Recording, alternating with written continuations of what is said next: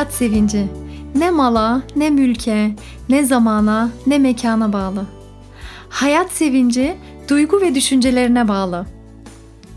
Duygu ve düşüncelerin mekanına, Pedagog Abla kanalına hoş geldin. İsmim Ebrar Demir.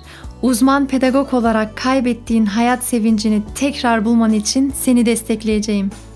İyi dinlemeler.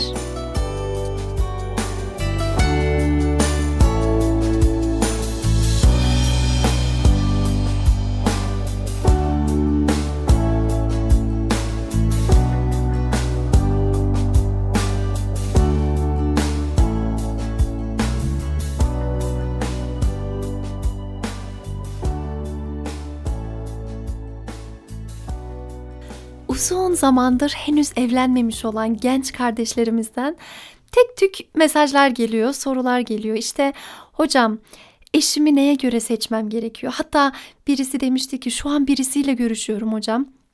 Onu seviyor olmam, onun beni seviyor olması yeterli mi? Ona hangi soruları sorayım? Kriterlerim ne olması gerekiyor? Gibi sorular geliyordu. Ben de dedim ki bu hayırlı ayda, bu hayırlı günde şu hayırlı konuyu bir işleyeyim, bir podcast çekeyim dedim. Faydalı olur inşallah. Hatta şunu yazan birisi de olmuştu. Hocam ben evlensem mi onu bile bilmiyorum. Çünkü öğretmenim, maaşım var. Gayet güzel bir hayat yaşıyorum şu an.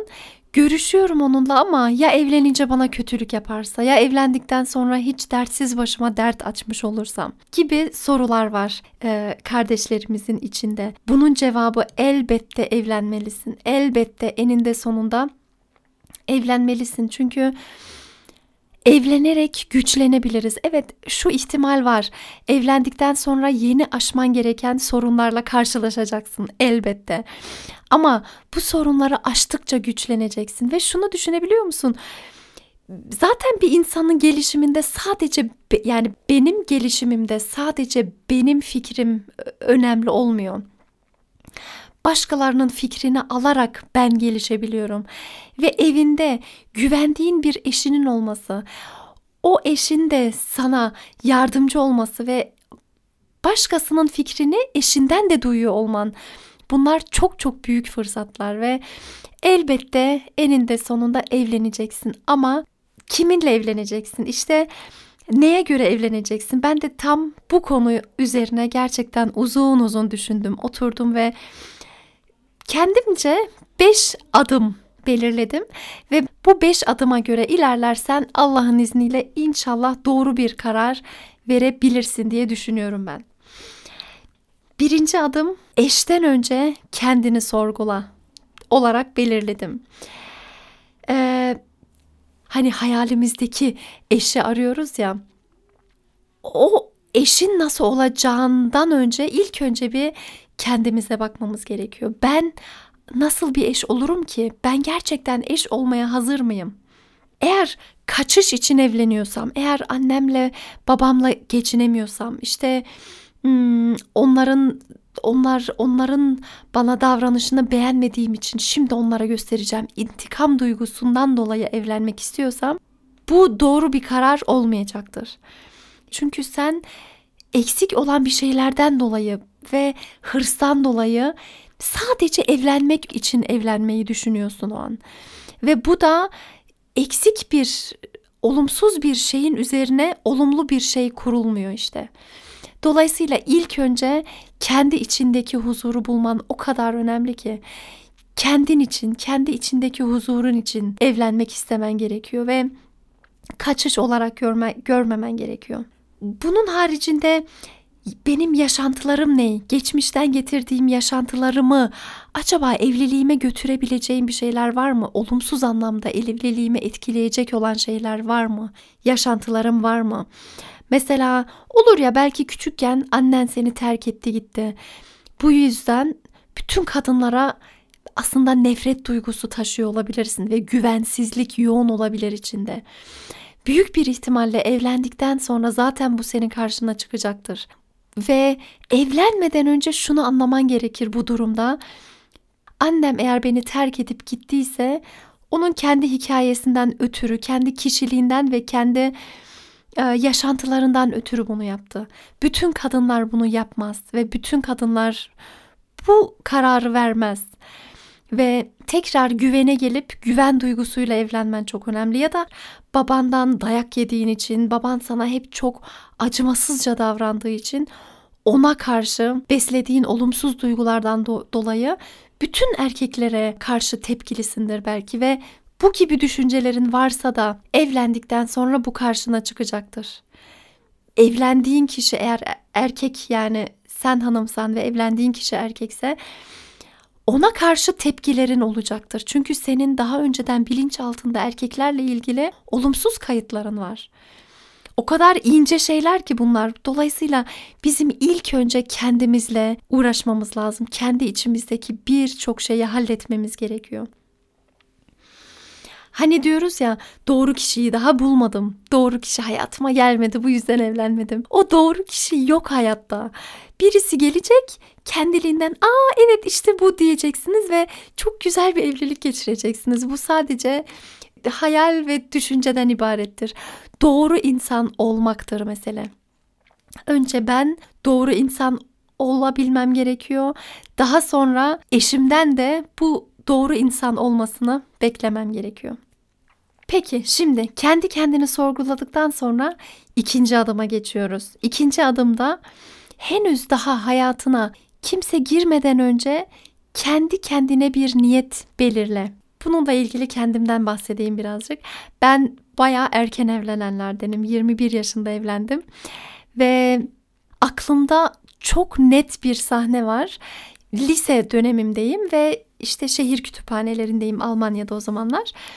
Ve yürüyen merdivene bindim kütüphanede. Artık daha önce neyi düşündüysem artık daha önce kiminle konuştum onu hatırlamıyorum artık. Neden bu düşünce geldi bilmiyorum. Ama içten içe şöyle bir düşünce oluştu bende. İleride olur da evleneceğim kişi hem namaz kılsın istiyorum, hem dürüst olsun, küfür falan kullanmasın, çok bilgili olsun, ben ondan çok şey öğreneyim. Okumama ve benim böyle aktif olmama engel olmasın. E, yakışıklı da olsun. Of Allah'ım ne kadar çok şey istiyorum ben ya. Bunların hepsinin de bir insanda olması mümkün mü acaba diye içten içe böyle bir şeyin geçtiğini çok çok iyi hatırlıyorum. Bilinçli olarak yapmadım ben bunu. Gerçekten onu düşününce şu an şunu fark ettim. Niyetler aslında bu içten içe koyduğumuz niyetler birer bizlere açılan kapılardır. Birer yollardır. Eylemin yarısıdır. Çünkü sen bir eyleme doğru gitmek için önce bir niyetlerini açman lazım. Hangi yoldan gittiğini belirlemen gerekiyor. Dolayısıyla bu içten içe isteklerimizi hem de küçük de tutmayalım. Evet işte şu da olsun şu da olsun hepsi de olur mu falan. Evet oluyor gerçekten oluyor. Sen yeter ki niyetini koy. Ve niyetlerin kendi belirlediğin yolların oluyor sonra senin için. Üçüncü adımda görüştüğün kişiyle daha önce belirlemiş olduğun niyet hakkında konuşup uygun mu uygun değil mi buna bakmak. Az önce kendi niyetimden anlattım ya hani bahsettim ya ve bu podcast'i hazırlarken çok büyük şeyler ortaya çıkıyor gerçekten. Düşündüm. Hani bu daha önce demiştim kütüphanede merdivenleri yukarıya yürüyen merdivenle yukarı çıkarken aklımdan işte niyetlerim geçti evleneceğim kişiye dair.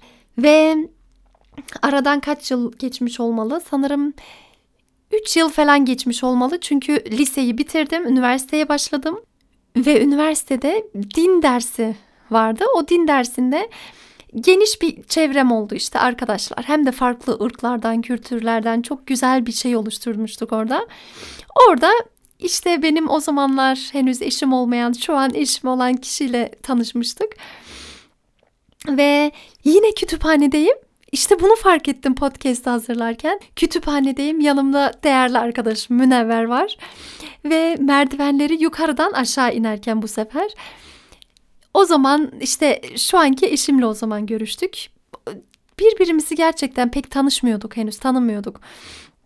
Ama selamlaşıp işte hal hatır soruyorduk. İnerken merdivenlere eşimi gördüm. Sonra işte e, nasılsınız falan iyiyim sağ ol. Siz de iyisiniz inşallah iyiyim sağ olun. Ondan sonra bir toplantı vardı. O toplantıya sen de katılacak mısın dedim. Ha o toplantımızı üzerine çalışıyoruz. Katılacak mısın sen de? O dedi ki ben katılamayacağım dedi. Çünkü ben Allah izin verirse Umre'ye gideceğim. Tam o haftaya denk geliyor. Hafta, hani tam Umre'den dönünce toplantı oluyor. Sanırım gelemem dedi. Ben de dedim ki aa ne güzel dedim Umre'ye gidiyorsunuz. Ondan sonra e, aslında dedim bir sürü yol oraya kadar gitmek. Hani gitmişken acaba haç mı yapılsaydı? Ben de niye böyle diyorsam işte dedim o zamanlar öyle. Çocuk sevinmiş Umre'ye gidiyorum demiş. Ben de diyorum ki niye haca gitmiyorsun? Her neyse onun cevabı çok çarpıcı şimdi. O da bana dedi ki hacca ben inşallah olur da bir gün evlenirsem eşimle ailemle birlikte hacca gitmek isterim dedi. Allah bu benim bir hoşuma gitti bir hoşuma gitti. Niye benim hoşuma gitti? Çünkü ben daha önce bir niyet belirlemiştim içten içe hani insanoğlu içten içe istediği ben bunu istiyorum diye niyet ettiği şeyleri dışarıda görür ya. Ben de belki bu niyeti koymasaydım bu benim için sıradan bir cümle olacaktı. Ama bu niyeti koyduğum için o kadar da sıradan bir cümle olmadı benim için. Oo, hoşuma gitti. Vay be ne güzel de bir şey söyledi falan dedim. Her neyse şimdi tanışma hikayelerimize de fazla girmeyelim bu kadar yani. Ee, söylemek istediğim şey şu. Üçüncü adımdayız ve görüştüğün kişi ile belirlediğin niyet hakkında konuş demiştik. Uyumlu mu, uyumlu değil mi diye. Bu dönemde önemli olan kendin olman. Değişmemen, başka birileri için değişme ihtiyacı da duymaman. Çünkü bir duygularımız da var bizim ve duygularımız gerçekten gözlükleri pes pembe yapabiliyor ve mantığı tamamen ortadan kaldırabiliyor. Bu böyle olmamalı. Mesela e, adam diyor ki örneğin ben diyor işte koyu bir Fenerbahçeliyim. Fenerbahçe'yi çok seviyorum falan. Şimdi e, kadın da diyor ki Aa, bu adam çok yakışıklı ben bunu kaçırmamalıyım. Biliyor musun ben de Fenerbahçe'yi tutuyorum. Ben de maçı çok severim falan. Sevmiyorsan sevmiyorum de. İlle sen de onun o gibi olmak zorunda hissetme kendini. Önemli olan bu.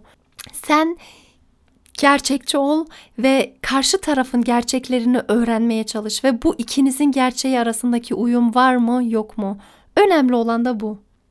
Bunun haricinde bu adımda şuna da bakabilirsin. Benim ruh halime iyi geliyor mu bu eş? Gerçekten kendimi iyi hissediyor muyum? Zaten içten içe aradığım şeyleri karşı tarafta gördüm mü eğer o zaman zaten kendini iyi hissedeceksin. Çünkü aradığın şey buydu. Kriterler çok önemli, çok çok önemli. Gerçekten benim içten içe oluşturduğum kriterlerim karşı tarafın bana anlattığı kriterlerine uygun mu gerçekten yoksa değil mi? Ha, kriterler uygun diye şimdi evlilik muhteşem mi geçecek, sınavsız ve hmm, zorluk olmadan mı geçecek evlilik? Elbette hayır. Böyle bir şey yok. Bizler de çok çektik evlendikten sonra. Maddi sıkıntılar çektik. Evlendikten sonra eşimin iç sıkıntılarının olduğunu gördüm ve ne yapacağımı şaşırdım. Bilemedim nasıl davranmam gerektiğini. Uzun süre işlerimiz rast gitmedi falan filan. Bunlar tabii ki düşünemediğimiz şeyler ama temelinde önemsediğim ben ondan çok şey öğrenmek istiyorum dediğimde hala bir şey öğreniyor muydum? Evet öğreniyordum. O zaman diğer şeylerin de üstesinden gelebilirsin gibi geliyor bana. Temel kriterler uyumlu olursa gelen her türlü zorluğun üstesinden inşallah daha kolay gelebileceğizdir. Bana böyle geliyor. Sanki temel kriterlerimiz uyumlu olduğu için bütün bu zorlukların üstesinden bir şekilde geçebi gelebildik. Ama tabii ki genellemek istemem. Her evlilik neticede tabii ki bir risktir. İlahi takdir vardır. Bunlar elimizde olan şeyler vardır, elimizde olmayan şeyler vardır. Bugün benim bahsettiğim şey zaten sadece elimizden gelen şeyler. Derken gelelim dördüncü adıma. Dördüncü adımda şunu bilmen gerekiyor. Biz olabilmek için bir yola çıkıyoruz. Her iki tarafta bunu bilmeli. Biz olabilmek için yola çıkıyoruz. Çünkü gerçekten bazı zihniyetler var böyle. Evlendikten sonra yasak koymaya yönelik. Evlendikten sonra artık bu yok, bak bu yok, bak böyle gidecek, böyle. Patron gibi belirlemeye başlamalar falan. Bir evlilik ancak biz olduktan sonra ortaya çıkar gerçekten. Şöyle düşünebiliriz. İki ayrı birey düşünün ve iki ayrı bireyin güçlü yanları var, zayıf yönleri var, yetenekleri var ve geliştirmek istediği alanları var. Ayrı ayrı özellikleri var ve Allah her bireyi bu hayata bir hediye olarak verdi. Bu hayatta sorumluluklar verdi. Elinden gelebildiğinin en iyi şeyini yapıp kendisini geliştirmesi gerektiği emri verdi Allah. Oku dedi. Her iki tarafa da oku dedi. Ve bu iki tarafta birbirlerinin özelliklerini, birbirlerinin güçlü yanlarını, birbirlerinin zayıf yanlarını bulup onu desteklemekle hükümlü. Biz olabilmek işte bu demek. Karşı tarafın üzerine belirlemek değil. Bunu böyle yapması lazım, bu böyle falan patronluk yapmak değil. İki tarafta birbirinin güçlü yanlarını geliştirmek, e, geliştirmesi gerekir. Gerçekten hata araması değil, onun için olması gerekir. Ve evlendikten sonra hemen bir biz oluşmayabiliyor. Hatta evlenmeden önce daha zor çünkü söylediğin şeyler başka. Mesela evlenmeden önce diyor olabilir. Tabii canım işte ben bunu yaparsın, bunu yaparsın, bunu yaparsın falan. Evlendikten sonra bir bakmışsın hiç alakası yok. Bu da olabilir. Her şey mümkün tabii ki ama önemli olan bu kriterleri gerçekten aklımızda bulundurmak ve karşı taraftan da şunu beklemek. Gerçekten biz olmaya var mısın? Birbirimizi desteklemeye ve birbirimizin birlikte zorlukları aşarak büyümeye. Ve burada gerçekten şunu da söylemek istiyorum. Genelde böyle karşı tarafı çok iyi anladığımızı düşünüyoruz hepimiz. Karşı tarafın ihtiyaçlarını, karşı tarafın ne demek istediğini çok anla iyi anladığımızı düşünüyoruz. Ben bunu psikologlardan bile duydum. Ben her hiçbir zaman insanları yargılamam. Hemen onu anlamaya çalışırım. Oysa görüyorsunuz ki gerçekten aslında hiç de öyle anlamaya çalışma gibi bir durum yok. Tamamen kendi egosunda, tamamen kendi içinde, tamamen kendine yönelik hayatı ve bu bizin oluşması için de gerçekten karşı tarafı anlamaya çalışmak, karşı tarafın derdini dert olarak almak, karşı tarafın duygularını hissedebilmek. Bu o kadar büyük bir beceri ki Evlenmeden önce gelişmeyebilir bu biz olma duygusu. Evlendikten sonra çaba vererek yavaş yavaş gelişecek. Ve gelelim beşinci adıma yüzde yüz sorumluluk üstlenmek. Ya şöyle şeyler biz böyle müziklerle büyüdük. Evli, mutlu, çocuklu. İşte evlilik demek, mutluluk demek. Ondan sonra bulacaksın kendine zengin bir eş. Oh mutlu olacaksın. Bunların hepsini silip atın. Bunların hepsi sadece sözde olan şeyler. Hiç de değil. Mutlu olmak için evleneceğim diyorsan mutlu olacağım beklentisiyle evlenip evlendikten sonra ama ben mutlu olmak istiyordum diye şaşıracaksın, yere çakılacaksın. Evli, mutlu, çocuklu olmak Evet güzel mi güzel bir şey ama mutluluk öyle kendiliğinden gelen bir şey değil. Öyle bana bunları alsın, ben böyle bir evim olsun, böyle bir hayatım olsun. Öyle bir hayat yok zaten. Öyle bir evlilik nasıl olsun? Bu yüzden bu beklentileri kısmamız gerekiyor. Böyle bir şey yok. Mutlu olmak istiyorsam çaba göstermem gerekiyor. Mutluluk çabayla oluşuyor ve çaba demek sorumluluk üstlenmek demek.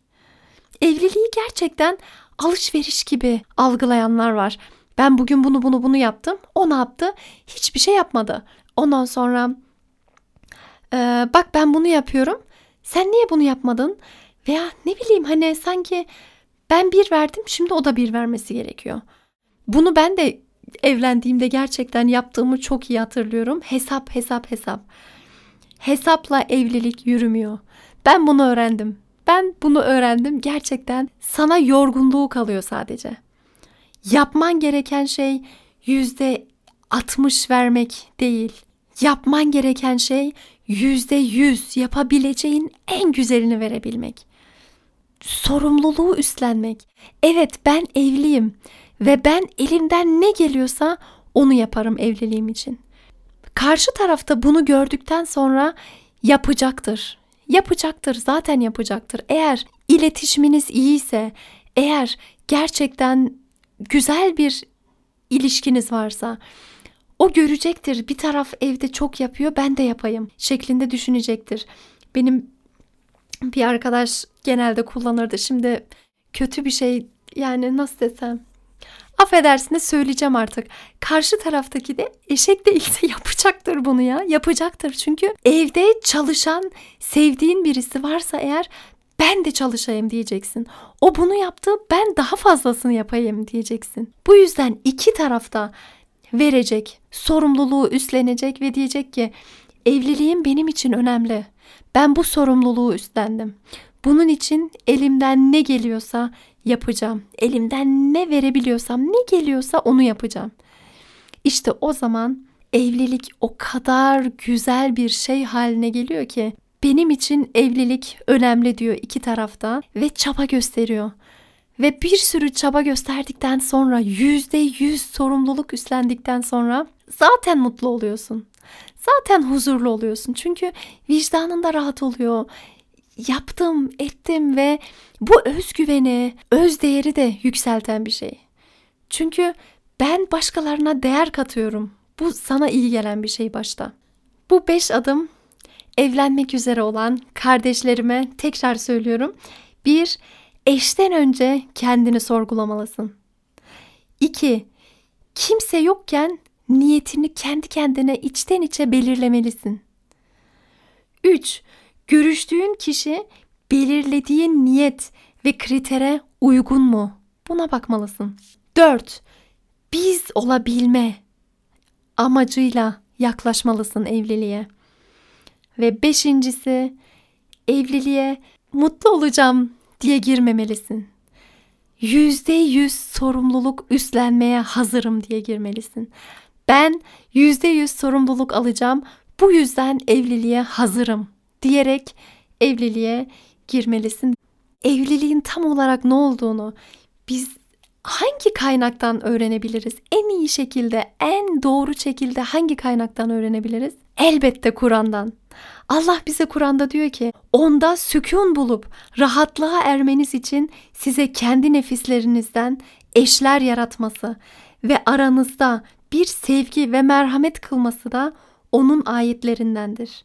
Şüphesiz bunda düşünebilmekte olan bir kavim için gerçekten ayetler vardır. İşte bu.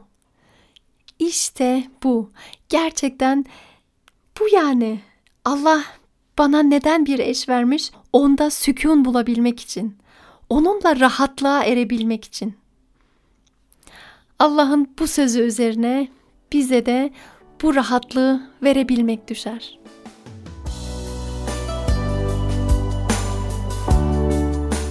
İnşallah muhteşem bir evliliğin olur. İnşallah çabanla birlikte kat kat mutlu olabilmenin tadını yaşarsın diye umuyorum değerli kardeşim. Oradan ya da buradan bir ilham kaynağı alabildiysen çok sevinirim.